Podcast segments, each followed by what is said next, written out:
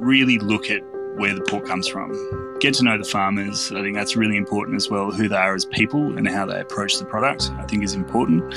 Um, and go out to the farms and see the pigs. Have a look at the processes and how they're made and raised. This is The Crackling. I'm Anthony Huckstep. Food miles, keeping it local, and knowing where your produce comes from has become a part of many people's everyday. When it comes to food, the importance and value of connections from farmer to chef can not only change the way one cooks, but the evolution of the culinary landscape too. For Ben Williamson, that connection has been vital to be able to push the boundaries of his own cooking.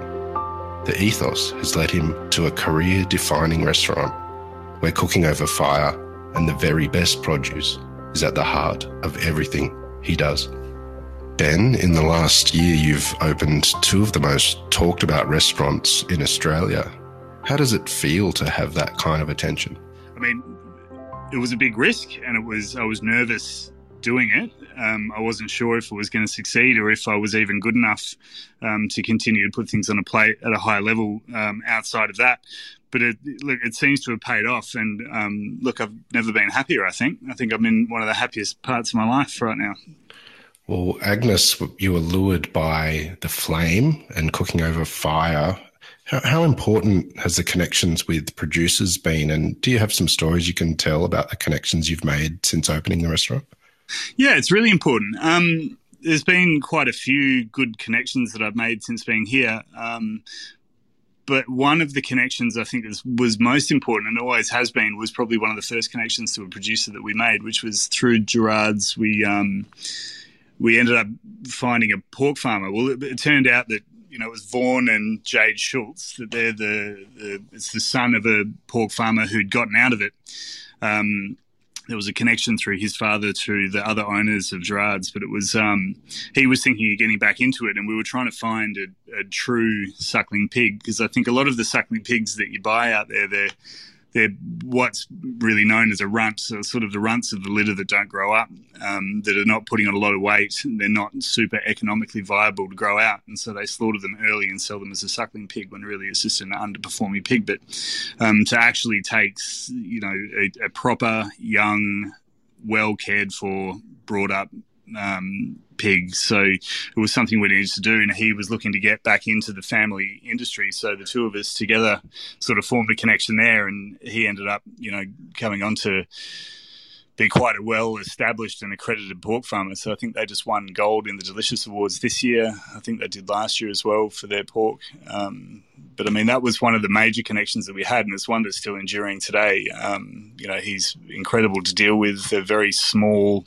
you know, family-run farm, and, and look after. I think they even name the pigs a lot of the time as well, which um, you know a lot of people would probably be deterred by that and turned off. But you know, it just it just goes to show that the love and passion that they put into that um, product, and um, yeah, I think it really shows and comes through in taste and in in appearance and texture and visually and all those things. It's just an incredible product. That's one of them. What's the environment like on the farm for those pigs, and what makes the eating quality so special for you? Yeah, so um, they're sort of not completely free range. So they're in quite large pens um, where they look after them. But what they they do is they provide shelter for the pigs in each of the pens. So you know, being out, they're just outside of Toowoomba in a small town called Bergen, um, not too far from Brisbane, I guess.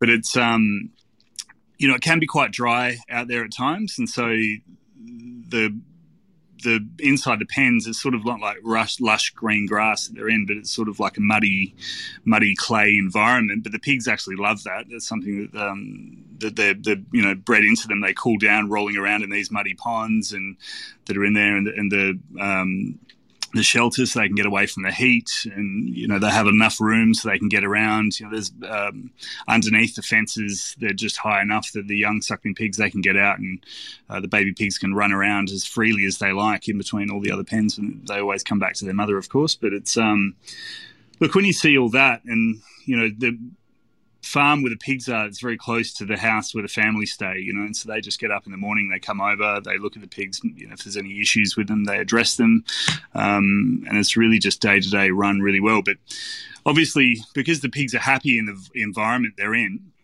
and they've fed the right feed in the right quantities, um, you know, to, to give them a really balanced diet, then by the time they get to a certain size and they're there, they're just really, really tasty.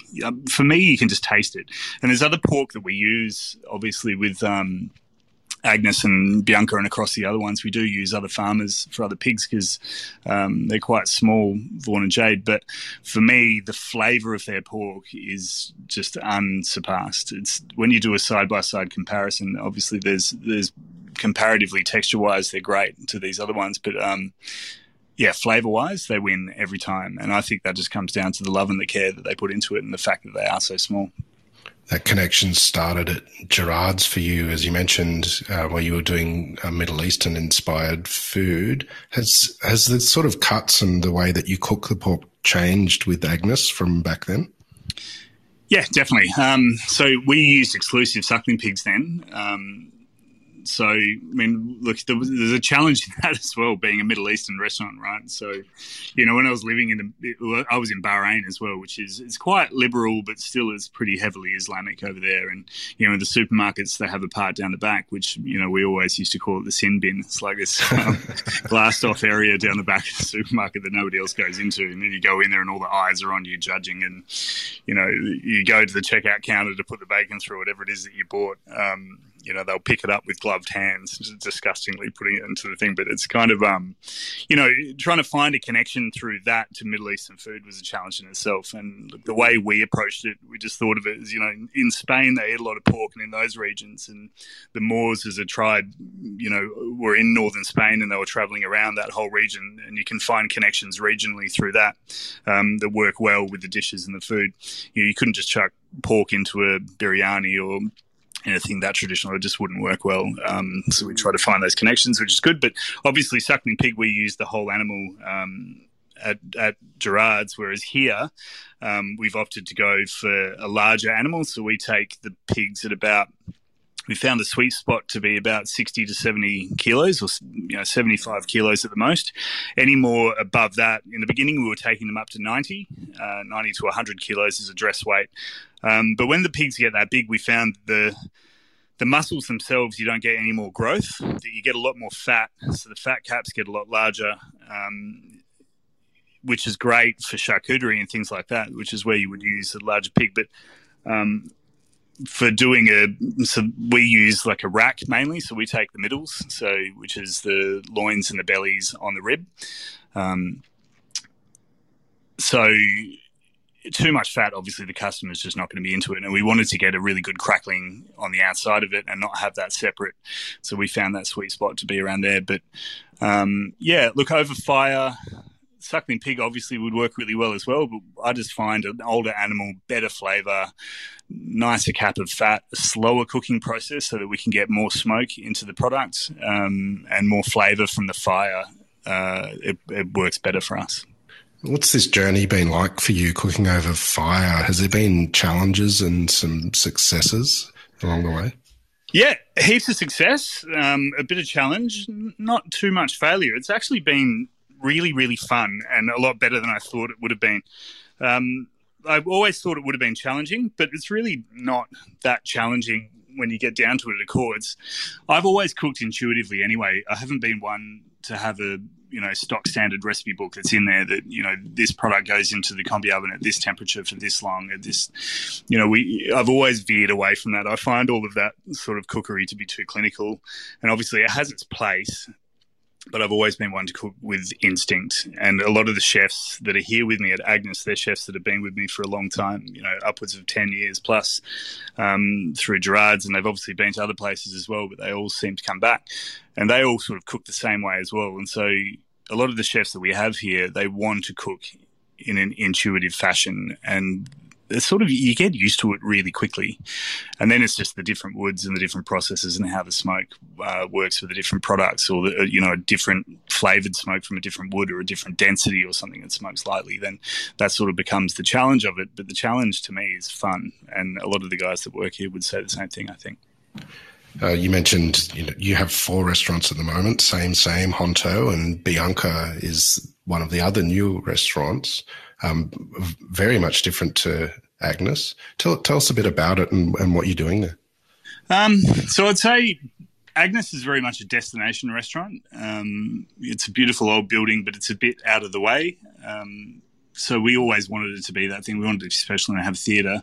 Um, but with Bianca, Bianca is part of the Calile Hotel precinct down at James Street, uh, which is probably very, it's a very fashionable sort of uh, cutting edge high end fashion sort of area. So, you know, Bianca was always intended to be an everyday Italian trattoria for everyday people. And, you know, you could go there two times, three times a week and, you know, have great food still and have food that really hits the mark and satisfy, satisfies you, but not be challenging to the point that it's a destination place or it's something that you come for a celebration only. Um, it really needs to be that every day. Uh, because it's connected to the hotel, we wanted to make sure that it was, you know, anybody coming into the hotel. Obviously, now it's not that way because the borders are all closed internationally. But you know, someone flying in from Germany or someone flying from France or someone flying from anywhere in the world could understand what the food was and connect to it instantly. That was sort of the plan for Bianca. Obviously, still use great produce um, and still make the food exciting, but yeah, a little more everyday. I think is the best way to put it. Is there any dishes you can tell us about that sort of exemplify what you're doing there? Yeah, a lot of the pastas we do. Uh, I think the pastas at Bianca are great. So we sort of make everything from scratch. Uh, we've got a pasta extruder on site, um, but we use really good quality durum semolina uh, to make all our pasta. You know, the egg pastas, we use great quality um, eggs from a free range farm not too far from here as well. All those things we just take into account. Um, the pastas, I think, are incredible they're really well made. Um, the execution in the end, I think a, a, lot of people with pasta they tend to, you know, the the sauce doesn't quite cling to the pasta enough, or it's too thick and it clings to it too much. You know, trying to get that balance perfect with the, you know, the Italians call it the mantecato, but the emulsification of the sauce so it sticks to the pasta works really well. Um, yeah, that's my go-to. I think, which is really great. You know, the antipasti section works really well as well. Um, so that's got its own sort of kitchen, which is in the middle of the dining room that people sit around, and so you know, we don't do a lot of cooking in there, but it's still very visual. You know, all the crudo gets cut to order by hand in front of the customer. We chuck all the oysters to order. It's just got a little more of that um, visual aspect. The chefs serve the customers directly by hand. Um, that works great yeah, I think those things are good. And of course, pork wise, we take um, the bellies as well from the same farms that we use in Agnes, and then we do a Roman style porchetta, which is on the menu daily, which of course is delicious as well. When did you first start getting interested in in food and um, and realize that perhaps the hospitality industry was for you?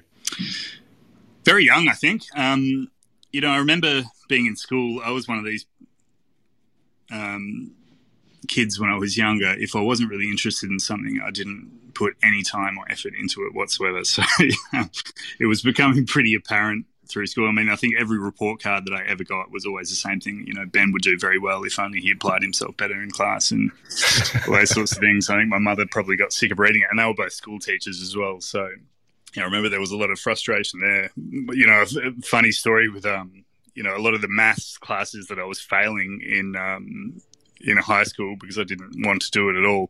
My father actually co-wrote the maths books, like the textbooks that we were doing. uh, yeah, and I remember there were conversations with mum, you know, with him having an argument saying, you know, you've got to tutor him. He's failing all these classes. You know, you co-wrote the books. This is a disgrace. You know, you have to tutor.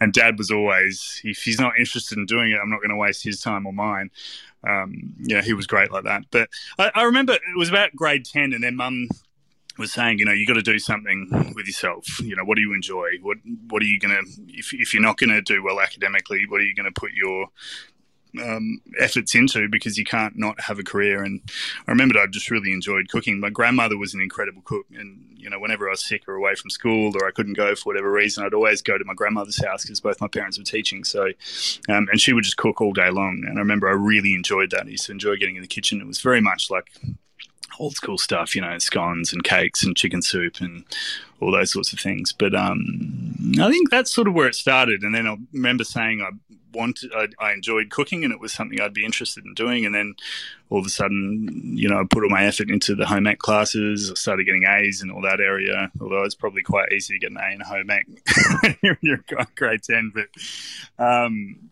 yeah, I mean that was it. And then I started washing dishes at a local place close to my my parents' house where I was, and they offered me apprenticeship, and then I took that on. Um, spent four years there building up uh, before I moved to Sydney, and yeah, I guess that's where it started. I think it was one of those things that, like a lot of chefs will tell you, they they sort of fell into it. It wasn't a choice. It was something that it was just a matter of they needed to do something and they needed to earn some money and, and, it was something that was easy and an offer. And then once you're in there and you start doing it, I just fell in love. I fell in love with the energy of kitchens. Um, I think deep down I'm probably a bit of an adrenaline junkie and, you know, I love that stress of service, you know, like a really busy service in a restaurant is just something I thrive on. And I can't imagine doing anything else you mentioned after your apprenticeship, you moved to Sydney from WA. Tell us about that period of time. What were the really integral moments that um, were pivotal in uh, your development as a chef? So, Sydney, I think back then I was in my early 20s and I was probably still more interested in partying than I was in the kitchen. it was just a means to an end. Um, yeah, I got all that stuff out of the way very early in my life. It was, it was, uh, yeah, it was pretty, pretty rogue back then, but it was, um, look, I ended up, I worked around a few cafes in Surry Hills when I first got there. Um, didn't really put much into it. And then I ended up at the, um, used to be the Ritz Carlton in Double Bay. I think it's the Stamford Plaza now. So there was a restaurant. Great chefs. Um, yeah, and that sort of got me inspired, and then I got excited for for you know for the push of the kitchens in that way. Um, yeah, but I think towards the end of that, I started getting a little bit burnt out, I guess, and I was a bit over all the partying lifestyle that I was leading, and I needed a change. I needed to do something different, which is when um, it was actually an ex-boyfriend of my older sister's. He used to be an in-flight chef for Ansett Australia um, before that collapsed, and he had taken up a job in Bahrain working for the Gulf Air, which is an airline that the management of Ansett ended up going over there to run that. They implemented the thing. And he gave me a call and said, um, Do you want to come over and do this for a while? We've got some recruiters coming in there in a couple of weeks um, to go and talk, talk, to them and, and see if you want to do it. And I went, Shit, yeah, why not? I've got nothing else to lose. And that was the next step, I guess, which was very different to cooking in kitchens. Well, tell us about your experiences in the Middle East. Is there any um, events or dinners that you can tell us about that um, that surprised you over there? Yeah. So, well, I mean, the job. It sounds very glamorous, but really it was pretty straightforward and simple. So we used to go and design menus um, on the ground. So you'd imagine when you're in, on the plane cooking on board, there's not a lot you can do. There's only really two, three closed ovens and um, you know an open sort of boiler, which is about 500 mils, and that's all there was. So, you know, you plan a good pantry and you seal everything off on the ground, all the things you need to do there, and then put it together online. So, I mean, that was it was pretty simple. It was great for travel. I enjoyed the traveling, and there were some pretty big events that we did. Um, I remember going to represent the company in a big. Um, uh, what would you call it? Like in a big entertainment precinct in Melbourne, and it was all about you know like a trade show, I guess where they were trying to sell the dream. And you know, I met a couple of the guys who are still friends to this day, uh, who were leading sales in Australia for the company. Travis Armstrong, he's a great guy, and a few others. But we sort of hooked up in this trade show where we're standing around all day, you know, trying to sell to all these other people how the in-flight um, chef experience has revolutionized the flying. And you know, Travis, Travis and I, I think every night after the show was finished, we went out and got absolutely belted in Melbourne and came came back just completely hungover, trying to sell this dream to these people. It was quite funny, but I mean that was just one of the things that we do. I remember you know, being involved in the wine selection for on board the flights, where you know we'd walk into this room and there would have been you know these French wine producers uh, and you know literally a thousand bottles of wine to taste. So there was so much; it was insane how many. And you know, going around there, by the time we got halfway down one of the sides of the table that everyone was laid out, we were completely fatigued, couldn't do any more. Like it was, uh, yeah, it, it was fun. There were a lot of those sort of things that we did. You know, the international travel was amazing, going to different countries, and um, you know, I didn't host too many events massively in that way, but it was, um, yeah, it was a great travel experience. Well, plane food doesn't have a, a very good rap, but uh, it's a little bit different at the pointy end. Can you tell us about some of the f- creations that, that work on a plane? Yeah, so the funny thing is, acidities, um, your palate under pressure, it registers acidity in, in a different way. So, um, things that are slightly acidic seem extremely acidic when you're in the plane. So you have to pare a lot of those sort of flavors back. Um, you know, you have to salt things a little more assertively than you would on ground. It, it's a funny thing. You wouldn't think there'd be any difference, but yeah, your palate does work in a different way on the plane. That and that goes to the wine selections as well. You know, if you've got quite an acidic Riesling and you put it up there, it's going to taste like battery acid when you're when you're flying um, at thirty thousand feet. So yeah, just trying to adjust those. I mean, there's a lot of stuff we did. It was, you know, mainly pre-sealed meats with a really great made French style sauce, or you know, we had an Arabic menu as well that we do, where it'd be things like biryanis and um, traditional Arabic sweets. Um, yeah, those sort of things work pretty well as well. I mean, most of the time in the flights, especially on the Europe trips, it'd be you know distant relatives of the royal family at Bahrain that'd be on there, so they'd want to eat those sort of things, and then businessmen were the other side. So it was you know what would international businessmen want to eat, and then what would the royal family, extended royal family of Bahrain want to eat, or wealthy Bahrainis. Um, so trying to balance those two things was was the challenge. What did you take away from your experiences uh, in the Middle East and, and working with this company? Yeah, being exposed to so many different cultures was the thing that I took the most from it. And I think I learned a lot from that. I don't think I learned tremendously a lot to do with skilled cooking over there. It was mainly just cultural differences. Um, you know, the building we were living in, I think I told you in the last podcast we did, but it was all the different um, in-flight chefs are all staying in the same building block with us and there were a couple of different ones as well but you're talking about 50 60 different chefs from different regions of the world all together and all of them you know, it was very much an open house policy. And when you get into the kitchens, their own kitchens, and you're cooking lunch with them or you host them for lunch, and, you know, you see what Maltese, real Maltese food's like and real Moroccan food and uh, proper home cooked French food. Like all these guys doing doing that. That that's probably the thing that I took from it the most is just that exposure to all these different cultures from all around the globe. Um, yeah, you get quite informed about you know what's what. The evolution of Brisbane's food culture has been quite amazing in the last decade, and you've been a really big part of that. First with Gerard's, and now with Agnes and Bianca. Tell us a bit about the Brisbane's, Brisbane's food culture and, and how you see it. Um, yeah, when I first came here, it was mainly, you know, it was the steakhouse state.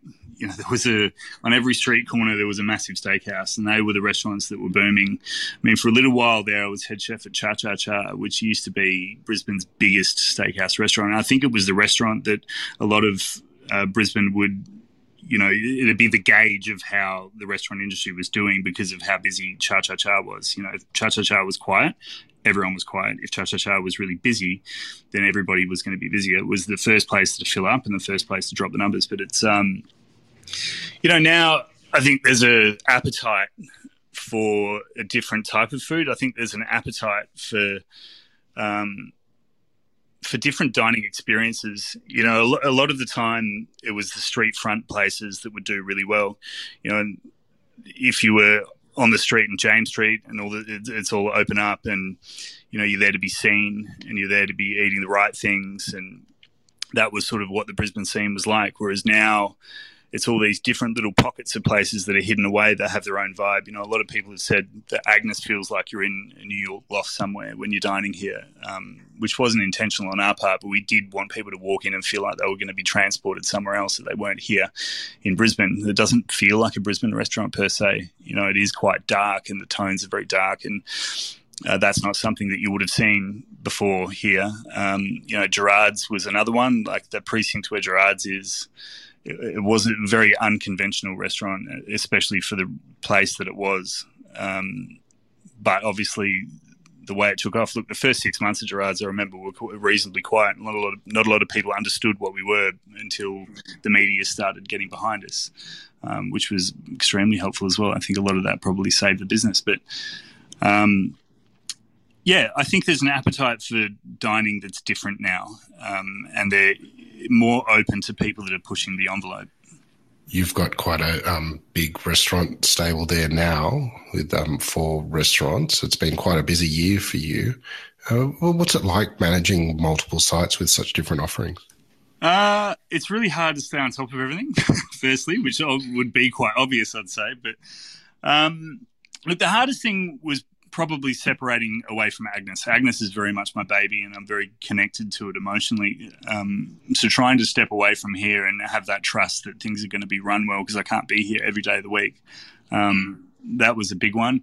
Um, you know, when I took over a share of Honto and Same Same, they were very much established already. So, you know, getting into those kitchens and dealing with the chefs that are in there and trying to make them understand that, you know, I'm coming in there to help them, not to change what they're doing or to tell them that things are wrong. I mean, dealing with chefs in that way, they're very, chefs are very proud, obviously, of what they do and they're quite defensive um, in the same way. But I, I think that's the biggest challenge and the diversity between them I've got a pretty good understanding of them all and why they work well. And I think more importantly, you know, I'm in my 40s now, so you know I'm not a spring chicken, and I can't be pushing on on the line every day as much as I used to. You know, my body doesn't bounce back in the same way. So it's you know working on the business has been really exciting, and having the ability to look at them from the outside at the big picture rather than being in there in the trenches pushing on has, has been great. And yeah, I'm I'm loving it.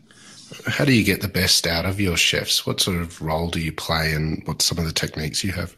Yeah, I think you've got to keep them inspired. That's the big one. Um, you know, you've got to get behind them and keep pushing the inspiration. You've got to give them the tools. Uh, you know, from my, I've had a lot of experience, which is probably the thing that I've got over the rest of them. But it's, you know, enabling them to see things for what they are and being able to implement systems to make things easier for the staff that are under them, um, make things easier for themselves, but also keeping them inspired and giving them enough drive to keep pushing and keep pushing forward and to keep pushing the envelope as much as they can. Um, I, th- I think that's the key you mentioned how important uh, great produce is um, for all of your restaurants, but particularly at Agnes Cooking Over Fire and keeping things simple. Is there, is there a um, pork dish or two that you can take us through that you've had on the menu that um, is quite different for your style of cooking? Hmm, that's a good question. So, well, I guess the simple answer to it is there's two pork dishes that are prominent that we do at the moment. Um, one of them, as I said, is those. It's sort of like a what the Spanish would call a chuletón. So it's a your standard rack of pork that you would look at, but with the belly still on there attached to the bone. So uh, much longer, sort of like a pork tomahawk, I guess is the best way to put it.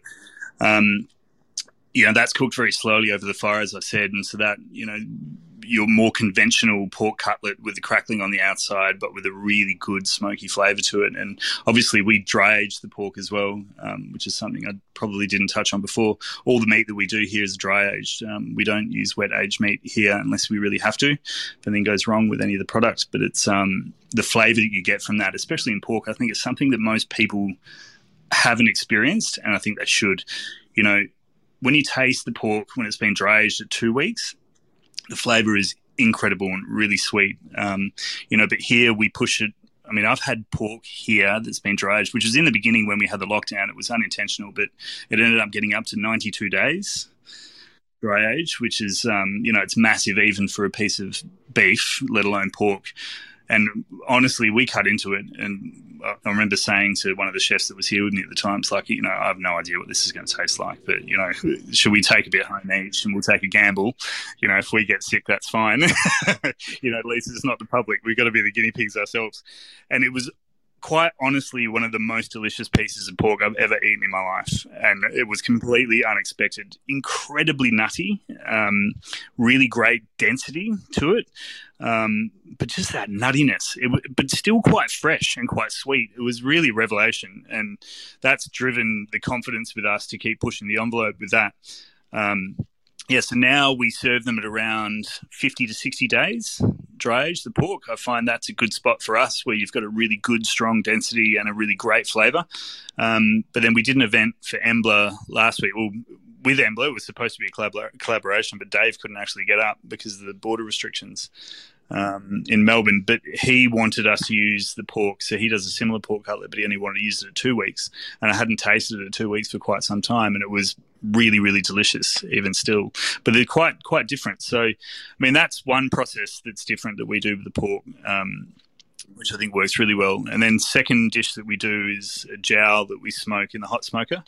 Um, so we just take some really good free range pork jowls, we salt them down the day before, and just a bit of salt and pepper, and then we put them in the hot smoker, usually over pecan or applewood um, we use for that. But then we chill it back down, slice it really thin, and then ribbon it, ribbon it onto skewers, and then cook it aggressively over the wood coals, um, just to get it really nice and crunchy. Because it's so fatty, the pork, you know, you get that great crust, the great crunch on the outside, and then inside it's almost like butter, you know, just liquid we serve that with like a gentleman's relish that we make and a whole bunch of accompaniments and that goes into our set menus. As sort of the last dish that comes out. Sort of like reminiscent of a dish that we used to do at Gerard's with beef brisket but sort of like a build your own little flatbread to finish the meal off. Um, that works really well but yeah the cutlet to me that dry age cutlet is just incredible the connections that you formed with farmers and the levels that you go to um, to try and get the best flavor out of pork is a little bit unique among among chefs. Do you have any tips on the best ways to to get the best out of pork when you're cooking it? Uh, I think you need to look at the cut. Um, you know, does it is it going to benefit from a gentle, slow cooking process, or is it going to gen- benefit from something hard and fast? You know, um, I think the older the animal gets and the larger it gets, the more gently you treat the piece of meat, the more you're going to get from it in the end. Whereas something smaller and you know, just a quick a quick flash and then a, a rest is all that it requires. Like, I think that's the best way to put it. But then also just really look at where the pork comes from get to know the farmers. I think that's really important as well. Who they are as people and how they approach the product, I think is important. Um, and go out to the farms and see the pigs, have a look at the processes and how they're made and raised. Um, find out about how they're killed as well. I think that's an important part that a lot of people overlook. You know, how do they get transported from A to B? What happens when they get to B?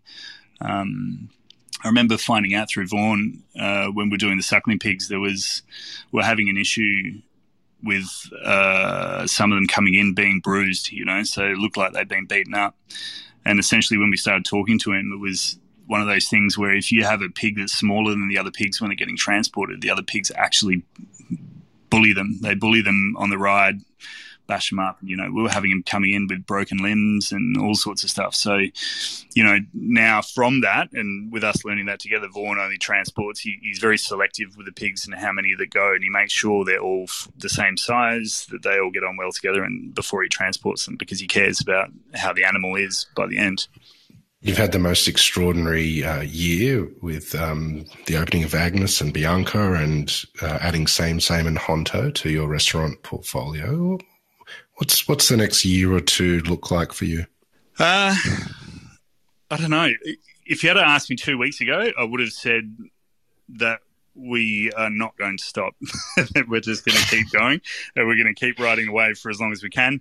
But honestly, lately, I feel like I need to take a bit of time and, and set back and reflect on everything. But look, bakery agnes bakery is going to open uh, early september and so we're in the final stages of getting all of that together now Um, I'm really excited about that because it's something different and something I haven't, you know, to actually do what we're doing in the pop up with the proper equipment. And we built a big four ton Scotch oven, which is going to go into the site to do all that baking in. And I'm really pumped to get in there and start cooking in that. You know, and that's all wood fired as well. There's no gas or anything, but we built it so it has a steam injection system so that we can get the most from the sourdough. And yeah, very custom. But it's I'm pumped for that. And then after that, I guess there's another project that my business partner and I are looking at at the moment, which will be a huge project, and I'm really excited for that. I can't say anything about it, but um, if that one goes ahead and we do it, it'll be pretty um, pretty life changing for us. So I'm really excited about that too. Look, I don't think we're going to stop. Well, that sounds pretty exciting, and I'm sure it'll be amazing given what you've already given um, Brisbane and Australia um, through your career, Ben. Uh, you're extraordinary, and we've loved having you on the Crackling today to hear your story. Uh, keep in touch, and we'll catch up again soon. Thanks, Huck. You too, mate.